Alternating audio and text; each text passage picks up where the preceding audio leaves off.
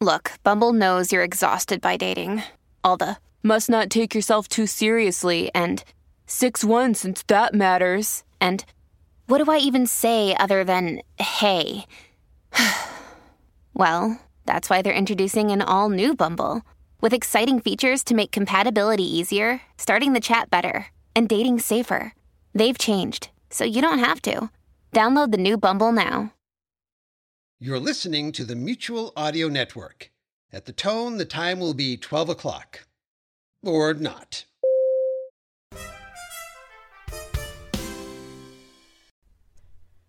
The following audio drama is rated PG 13, suggesting that all children under the age of 13 should listen accompanied with an adult. From Mark Brazil's Darker Projects Night Terror series, here's the very first episode The Man in the Chair. What do you do when the government you thought you knew turns out not to be everything you thought it was? Well, I don't know about you, audience, but I'd get my bum to the polls and add my voted voice to America's destiny. Let's listen now to The Man in the Chair.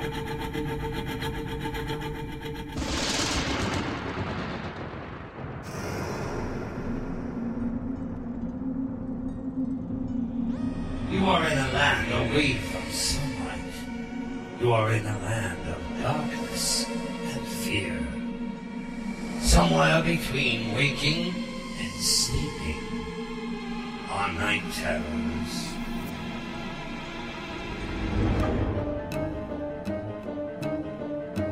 Night Terrors, an anthology of horror and suspense. Tonight's episode The Man in the Chair, written by Alan Beck.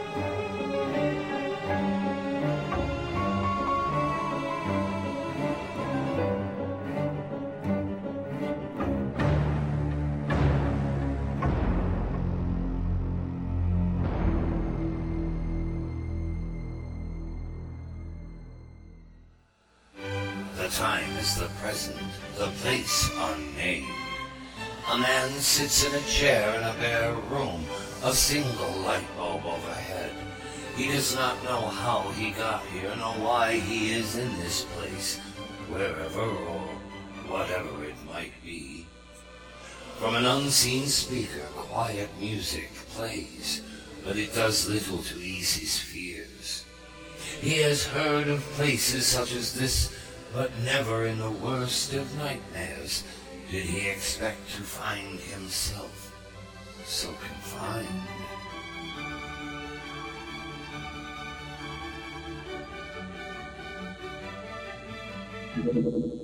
What is your name? Who wishes to know? Show yourself if you want me to tell you my name, or anything else. You really should talk to us. It will be so much simpler if you do. Who's asking me these questions? I do not speak to those I can't see. What is your name? Come on now, we don't have time to waste. You're not the only one who must be questioned, you know. Question for what purpose? Why was I brought here? Where is this place? God, what the hell did you do? How did you make that happen? What was that? What is your name? Surely that is not a difficult problem. And you are not to ask any questions. We will take care of that. Please do not make us cause you discomfort. It would distress me so much to see you in pain. How did I get here? What is this place?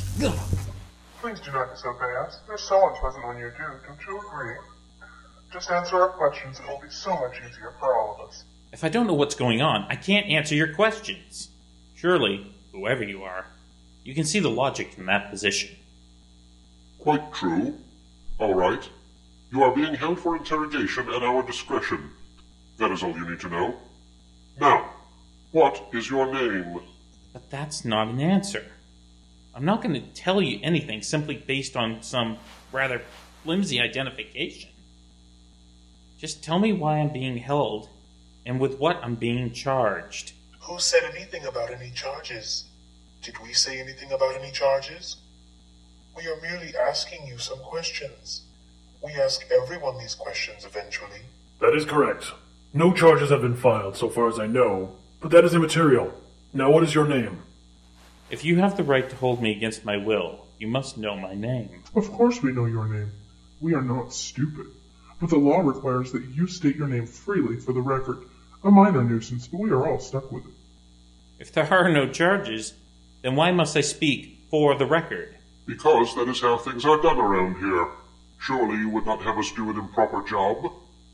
I don't even know what your so called job is and how it applies to me. Please don't get angry. That will make the entire proceeding more difficult than it already is. Don't coddle the man.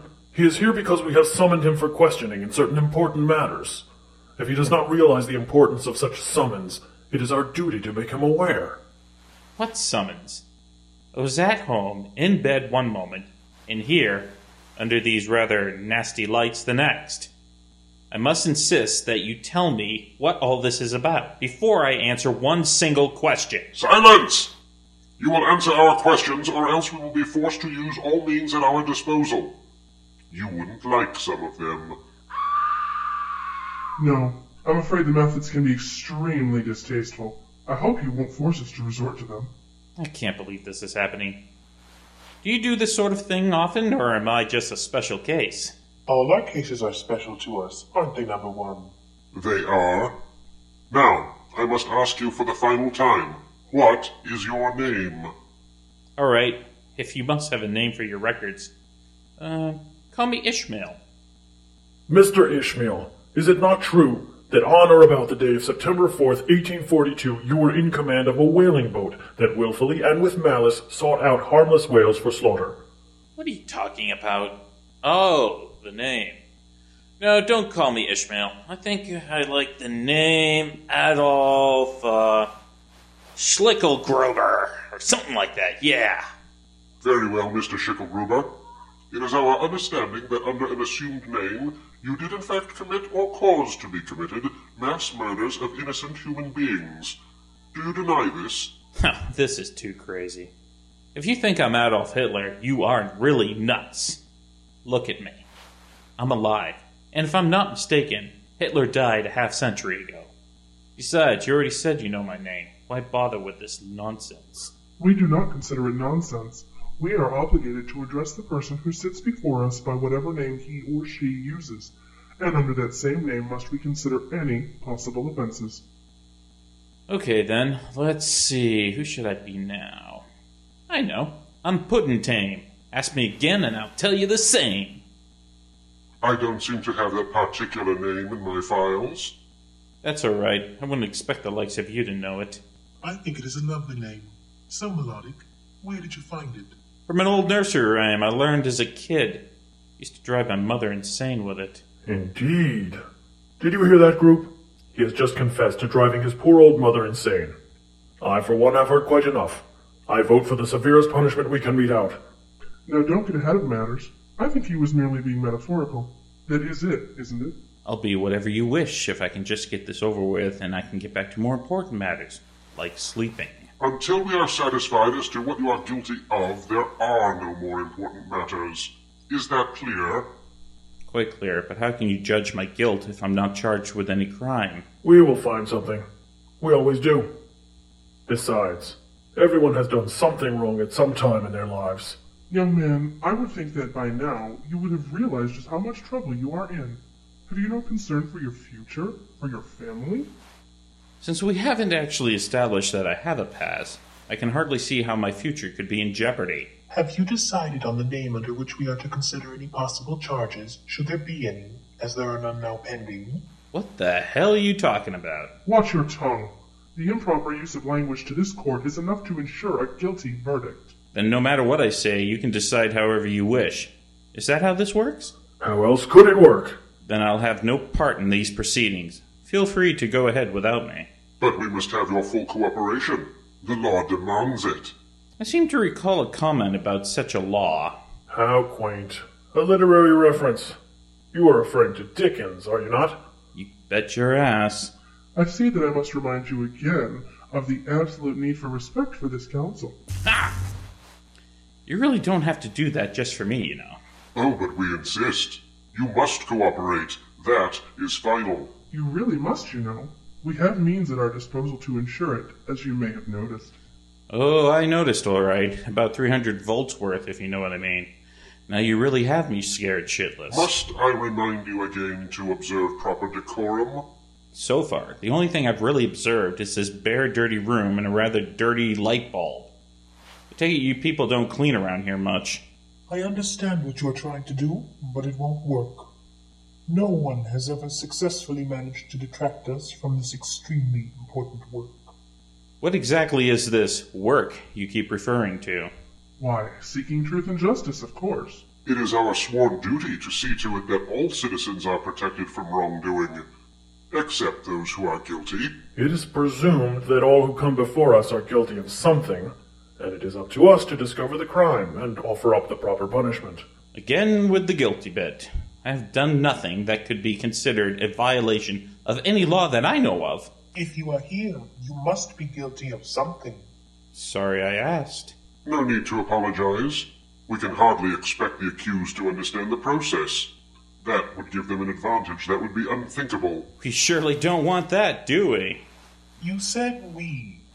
Are you implying some kind of connection between us and you? Hardly.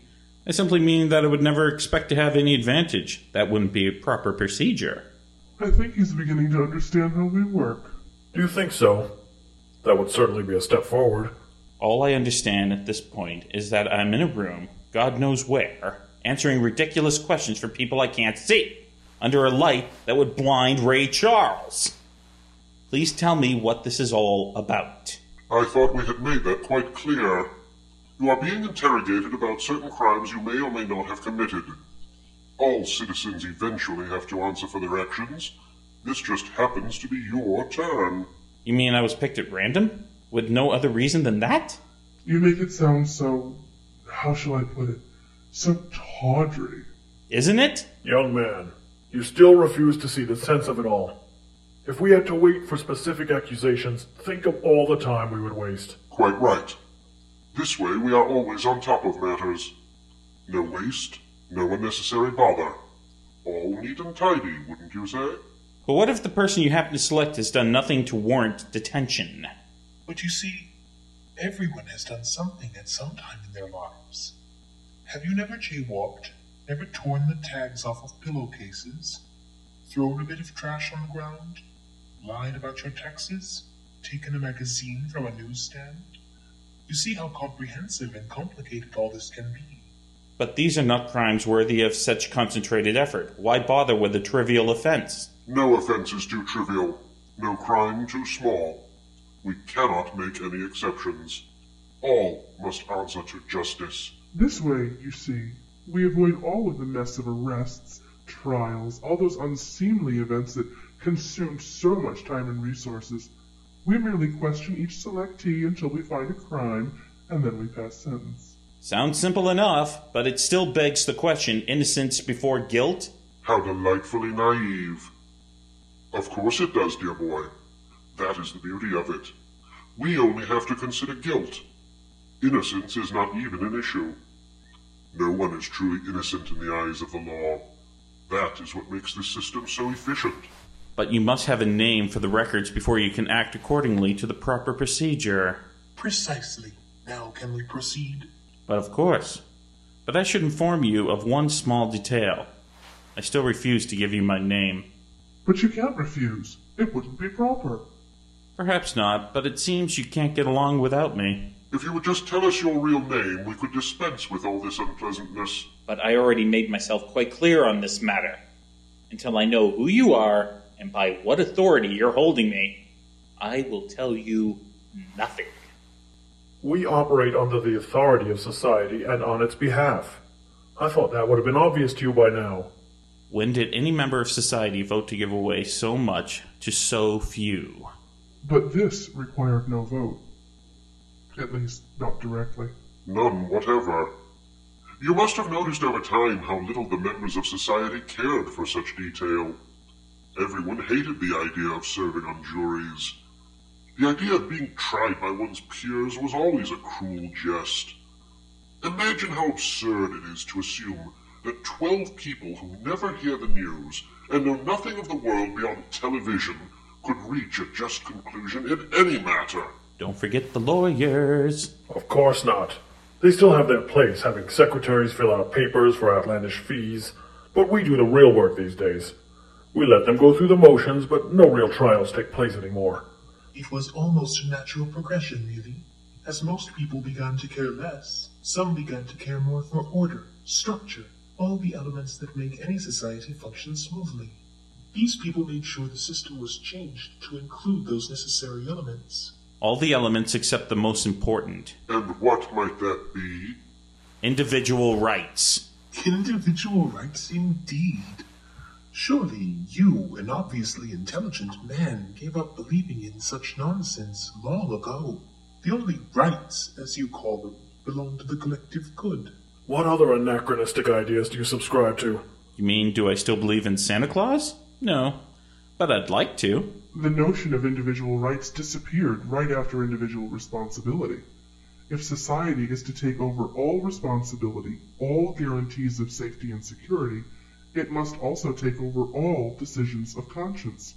You must have seen it coming. Maybe I did. But why didn't anyone object? A few did for a while, but nobody really cared anymore.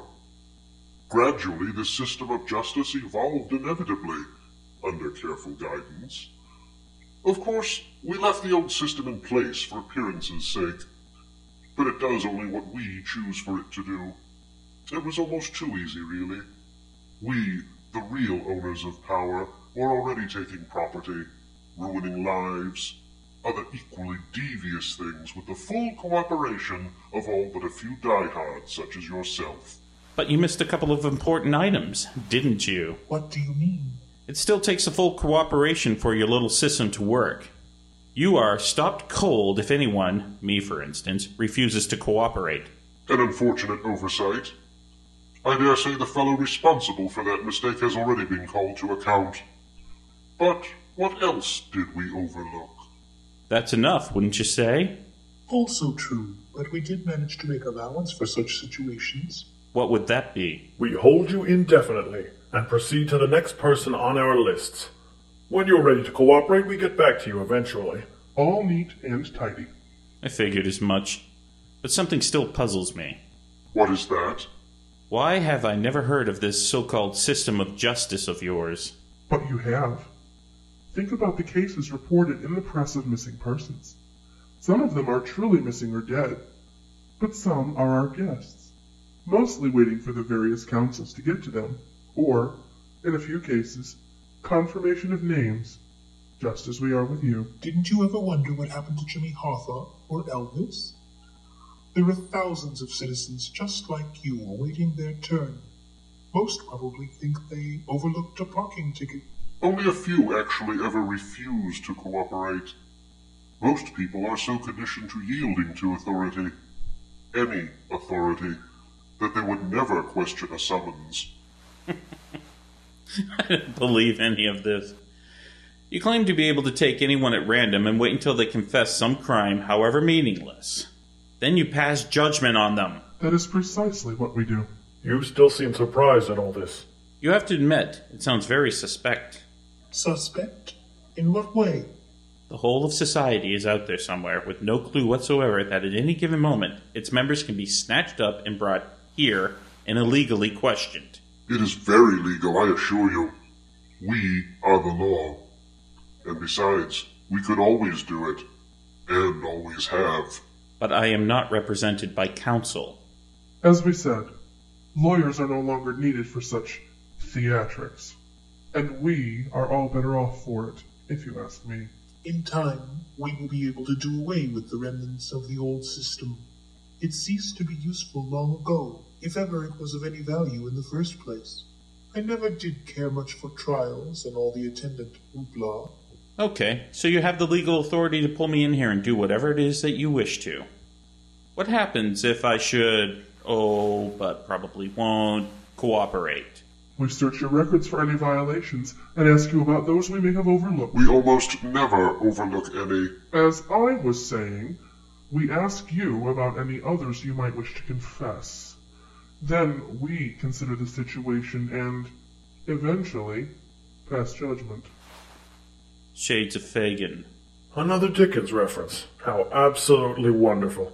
May we please get back to the subject here?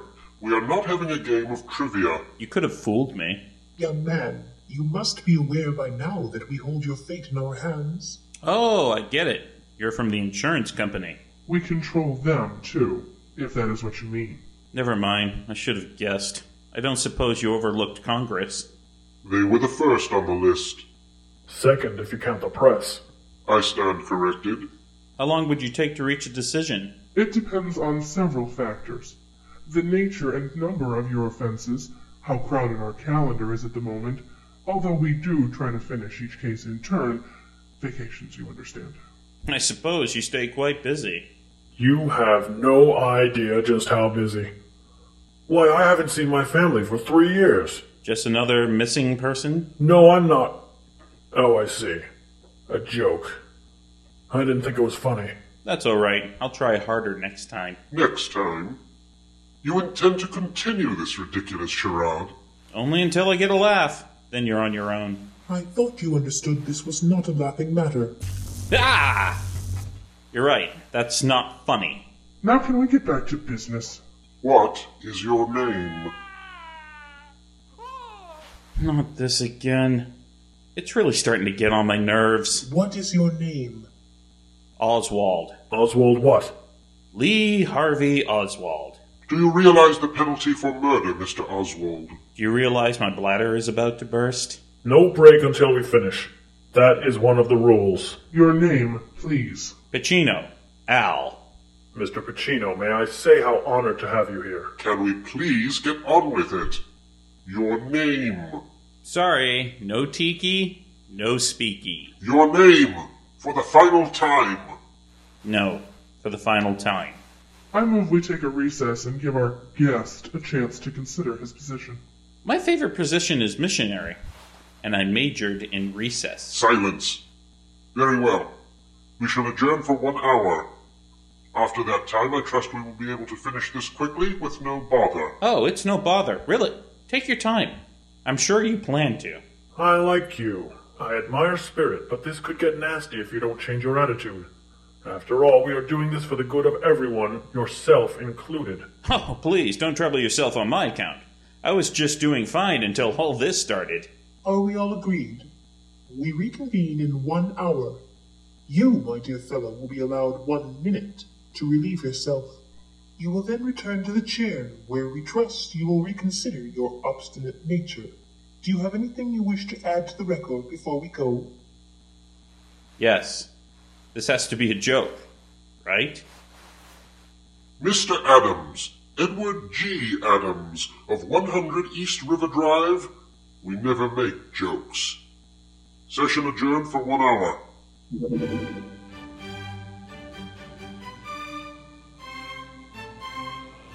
Cruel joke. The council says it does not joke. A nightmare? It could be. But for anyone who finds themselves in a chair under a bare light bulb, the nightmare is just beginning.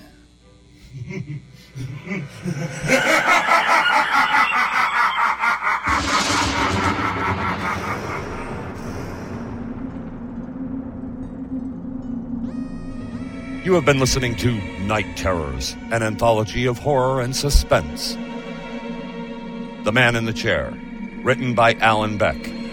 Featured in the cast were Eric Busby as the Man, Mark Kavita, Ellie Hirschman, Victoria Sampson, and Chris Snyder as the interrogators. Your host is Harbinger. The executive director and producer of Night Terrors is Mark Brzee. Audio engineer, Chris Snyder. Executive producer of Darker Projects Audio Works is Eric Busby. Until next time, sleep well.